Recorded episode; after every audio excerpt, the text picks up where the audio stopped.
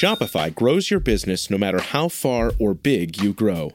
Shopify is the global commerce platform that helps you sell at every stage of your business.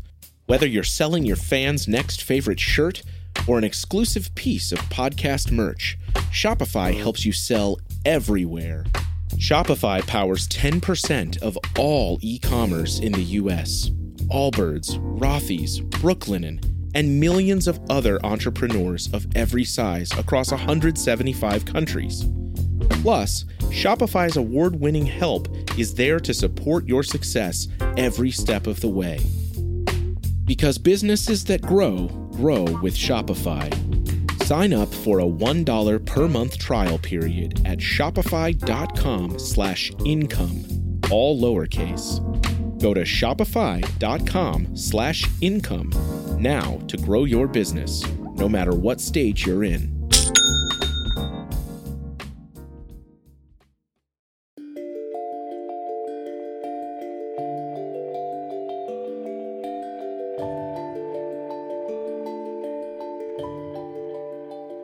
Hello, my friends, and welcome back to the Neurodiverging Podcast. Thanks for tuning in today.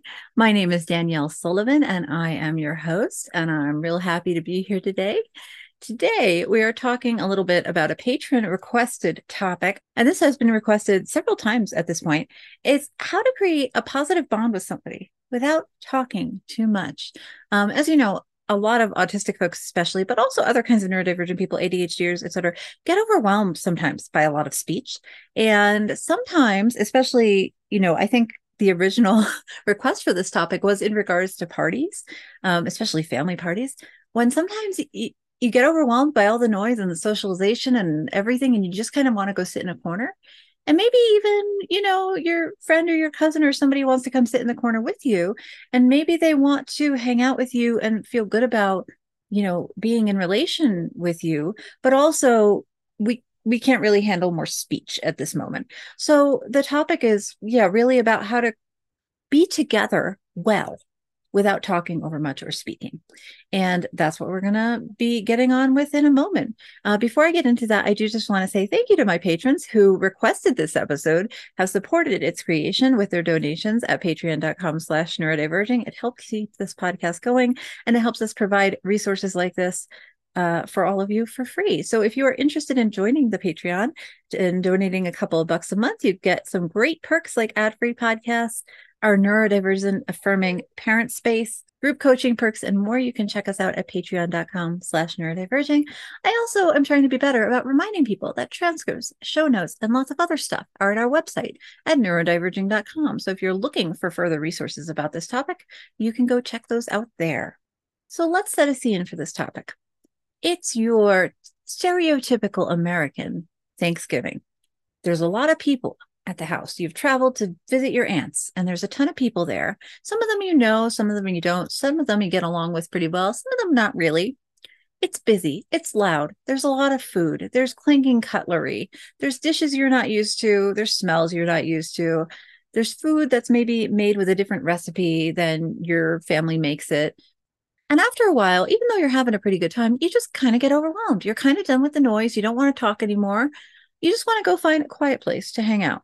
Okay. So, say you go into a room, you find a quiet corner, you get your phone or you have a book or you're listening to music, and somebody else comes in, right? Now, what would we want to tell that other person about how to have a nice time with you without starting necessarily starting a conversation or making chit chat or kind of small talk, right? Because when we are overwhelmed, small talk's really not a good fit for most autistic people. What else could we do? What could we offer that person that will ground them and help them feel safe and good with us and not further overwhelm them? Another scene where this might be relevant um, is again, I work with a lot of parents in parent coaching. A lot of autistic kids, when they get get overwhelmed, kind of want to go be in a corner by themselves. And parents can feel rejected or they can feel worried that their kid isn't, say, making friends in school or sitting alone at recess or is um, not inviting people over for play dates as often, right? And often we have to kind of sit down and say, well, let's assume for a moment that the child is actually happy being by themselves.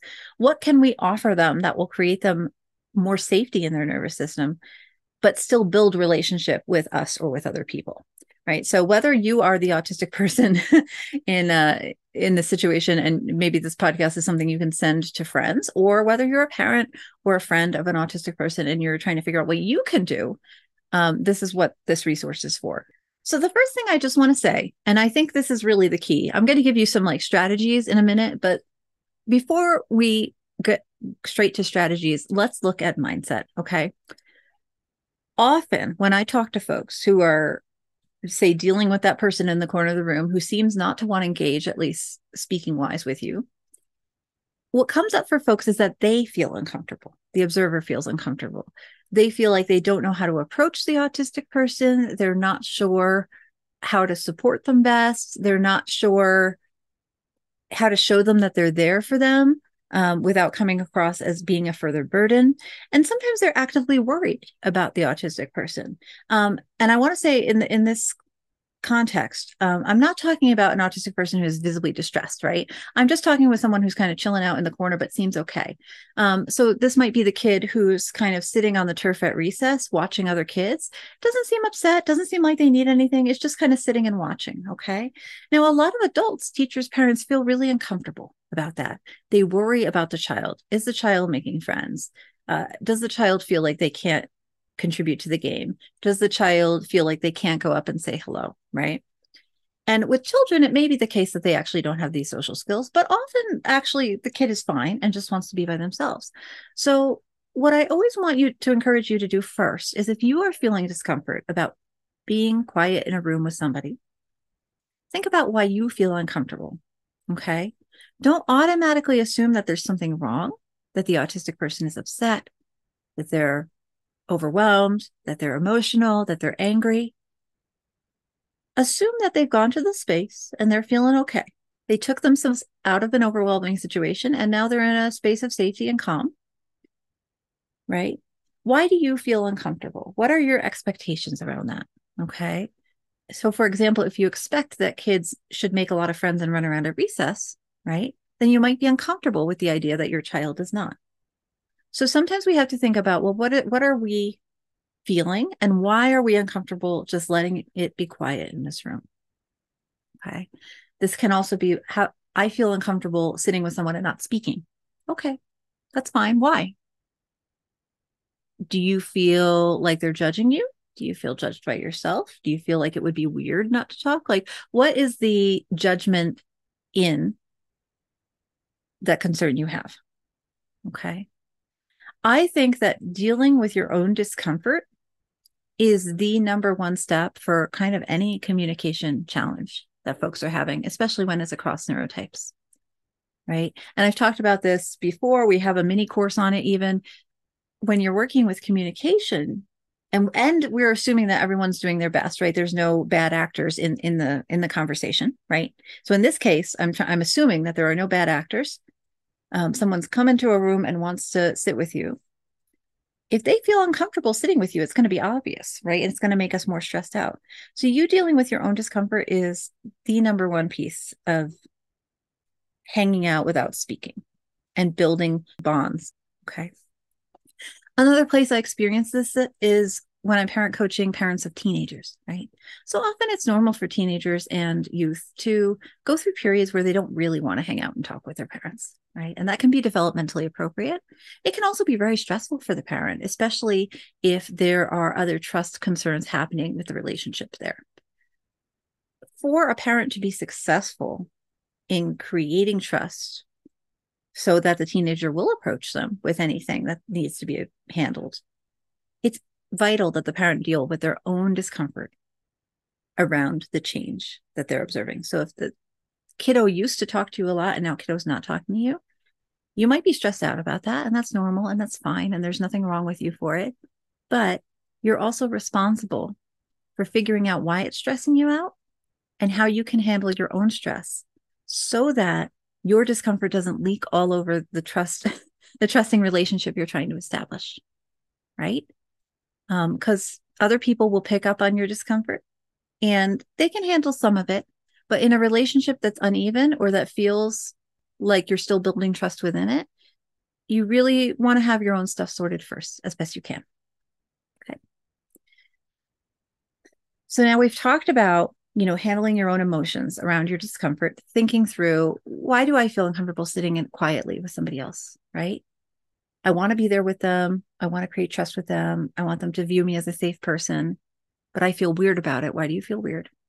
Now let's talk about some actual strategies that you can use for creating a positive bond without speaking, right? And again, this could be with your recalcitrant teenager. This can be with your autistic friend, right? This can be with whatever. There are a couple of uh, options that can be really supportive. And you're going to have to kind of go based on context, what you think is going to help most in your situation with your people. First of all, literally just sitting in the same room together.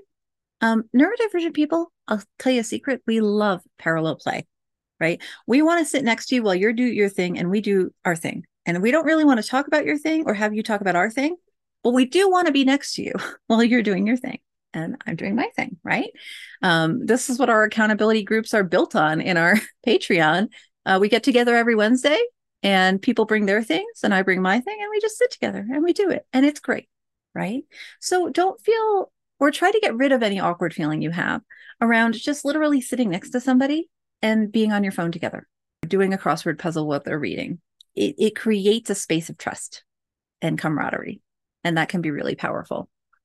If you are not sure what to do and you feel like you need to interact and you can't just like sit down next to them, you can bring them their favorite thing. Bring them a snack, bring them a cup of tea, bring them a stuffy, bring them a fidget. Okay. They might not even want it, they might not take it, but you are still um, the, way this builds trust is you are offering something, right? You are showing interest in their well-being and trying to help them feel cared for. And many um, folks will pick up on this even if it takes them a little while to do so. So if you feel awkward just like going and sitting down with them or you feel like they won't be receptive to that you can make it a task like bring them something you know don't require a reaction from them a certain kind of reaction. Don't say like i brought you your teddy bear. Isn't that great? and then be sad when they're not like thrilled about it right? They they don't owe you anything in this but you do want to make some kind of offering to show willing right? To show that you're there for them um, that you're with them that you're supporting them okay? With some people depending on your connection together you can smile you can make eye contact if they're the kind of person that that's okay if you have permission to touch them, you know, you can kind of sit next to them and bump shoulders. A lot of us don't like like all together hugs, but other kinds of touches can be fine. You would want to have kind of discussed this uh, previous to this moment, if possible. And you want to create no other expectations on that. So you might smile, make eye contact, bump their shoulder, but don't you don't need to expect them to speak back, to make eye contact back, to touch back. Again, you you want to reduce expectations with this person if possible. The other couple of things that can be good are to go back to that parallel play idea, right? Sometimes you can spend time together with kind of low speaking, because um, speaking can be such a burden on autistic people when we're dysregulated. Maybe can you do a puzzle together or just have one out and you can futz with it? And then if they want to futz, they can join. How about a video game, right? Uh, is there a pet in the house? Can you pick, play fetch with the dog or play with the cat or the baby even together? Right? Is there a way to be with them without pushing your own expectations for behavior, for speech, right? For what socialization looks like on them? Autistic people socialize differently. And uh, sometimes we we don't actually want to be in the room alone, but we also don't want to be like yelling and running around and and you know highly energetic with everybody else. So finding other ways to spend time together that's like a little bit more chill on the nervous system, doesn't require as much uh, speech and as much uh, auditory processing can be really supportive for us. This is the story of the one. As head of maintenance at a concert hall, he knows the show must always go on. That's why he works behind the scenes, ensuring every light is working, the HVAC is humming, and his facility shines. With Grainger's supplies and solutions for every challenge he faces, plus 24 7 customer support, his venue never misses a beat. Call click grainger.com or just stop by. Grainger, for the ones who get it done. And my last tip would be to allow for movement and allow for noise and alternate touch or different eye contact, right? A lot of us will side eye when we're we're too overwhelmed to like look you in the eyes, but we'll like look at you and you can look back alternate touch might just be like we can um, kind of bump you with our elbow or nudge you with our shoulder, or um, my kiddo comes up and bonks me with his forehead into my hip, right? That's alternate touch. It's not a hug in the traditional sense, but it's certainly somebody reaching out for support, right? So looking at those movements and accepting them for what they are and not judging them for being different than what you're used to, right? And then allowing for movement. You know, a lot of us need to pace. We need to stim. We might stomp. We might uh, do vocal trills, right? Allowing for different noise um, and not judging us for that will make us feel more comfortable being in the space with you. All of this, bringing them their favorite thing, smiling, doing a puzzle, all of this is predicated on our ability to trust you. And we're not going to be able to trust you if you are actively uncomfortable in the space because we're going to pick up on it and we might think that you're uncomfortable with us right? Even if that's not the case. So if you're not comfortable bringing you know sitting in silence with us or doing a puzzle with us or not speaking right? Or uh, letting us bonk you with our elbow or whatever that's okay. You don't have to be comfortable with that but you need to have figured out what your boundaries are and dealt with your own discomfort ahead of time or all of this will be for naught right? If the trust isn't there we need to be able to trust you to handle your own stuff so that we can handle our own stuff so that we can be together and forge a relationship together okay? So again, I just have to stress that that dealing with your own discomfort is a big piece.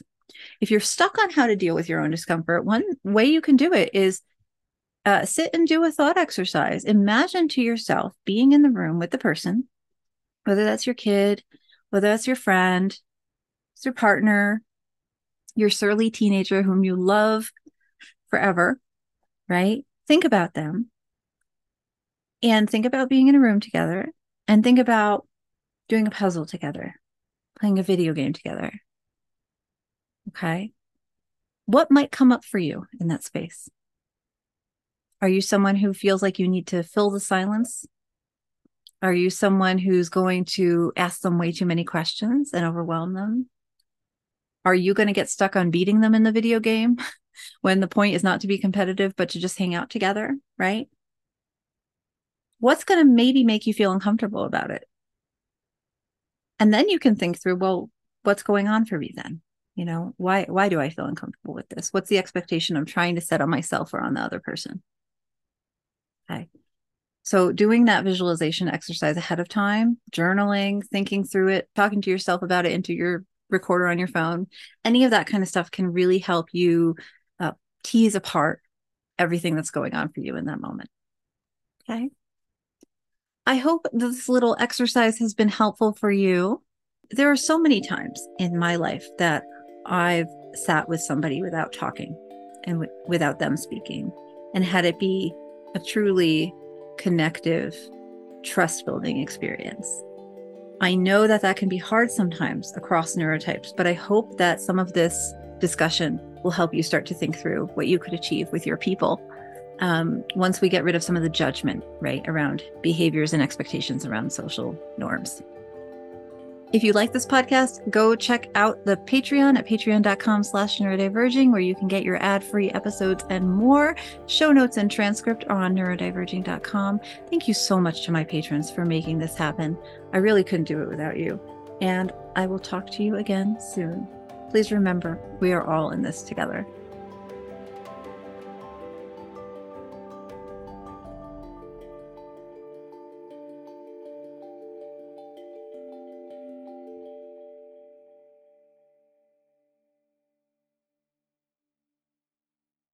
Does your father know you're listening to this podcast? Well, when you're done, why don't you stop by and check out a show that is 100% dad approved Dadages. Hi there, I'm Chad Higgle. If you're looking for useful insights and practical advice you can actually apply to work, family, education, philanthropy, and just life in general, check out Dadages. That's D A D A G E S, wherever you listen to your podcasts.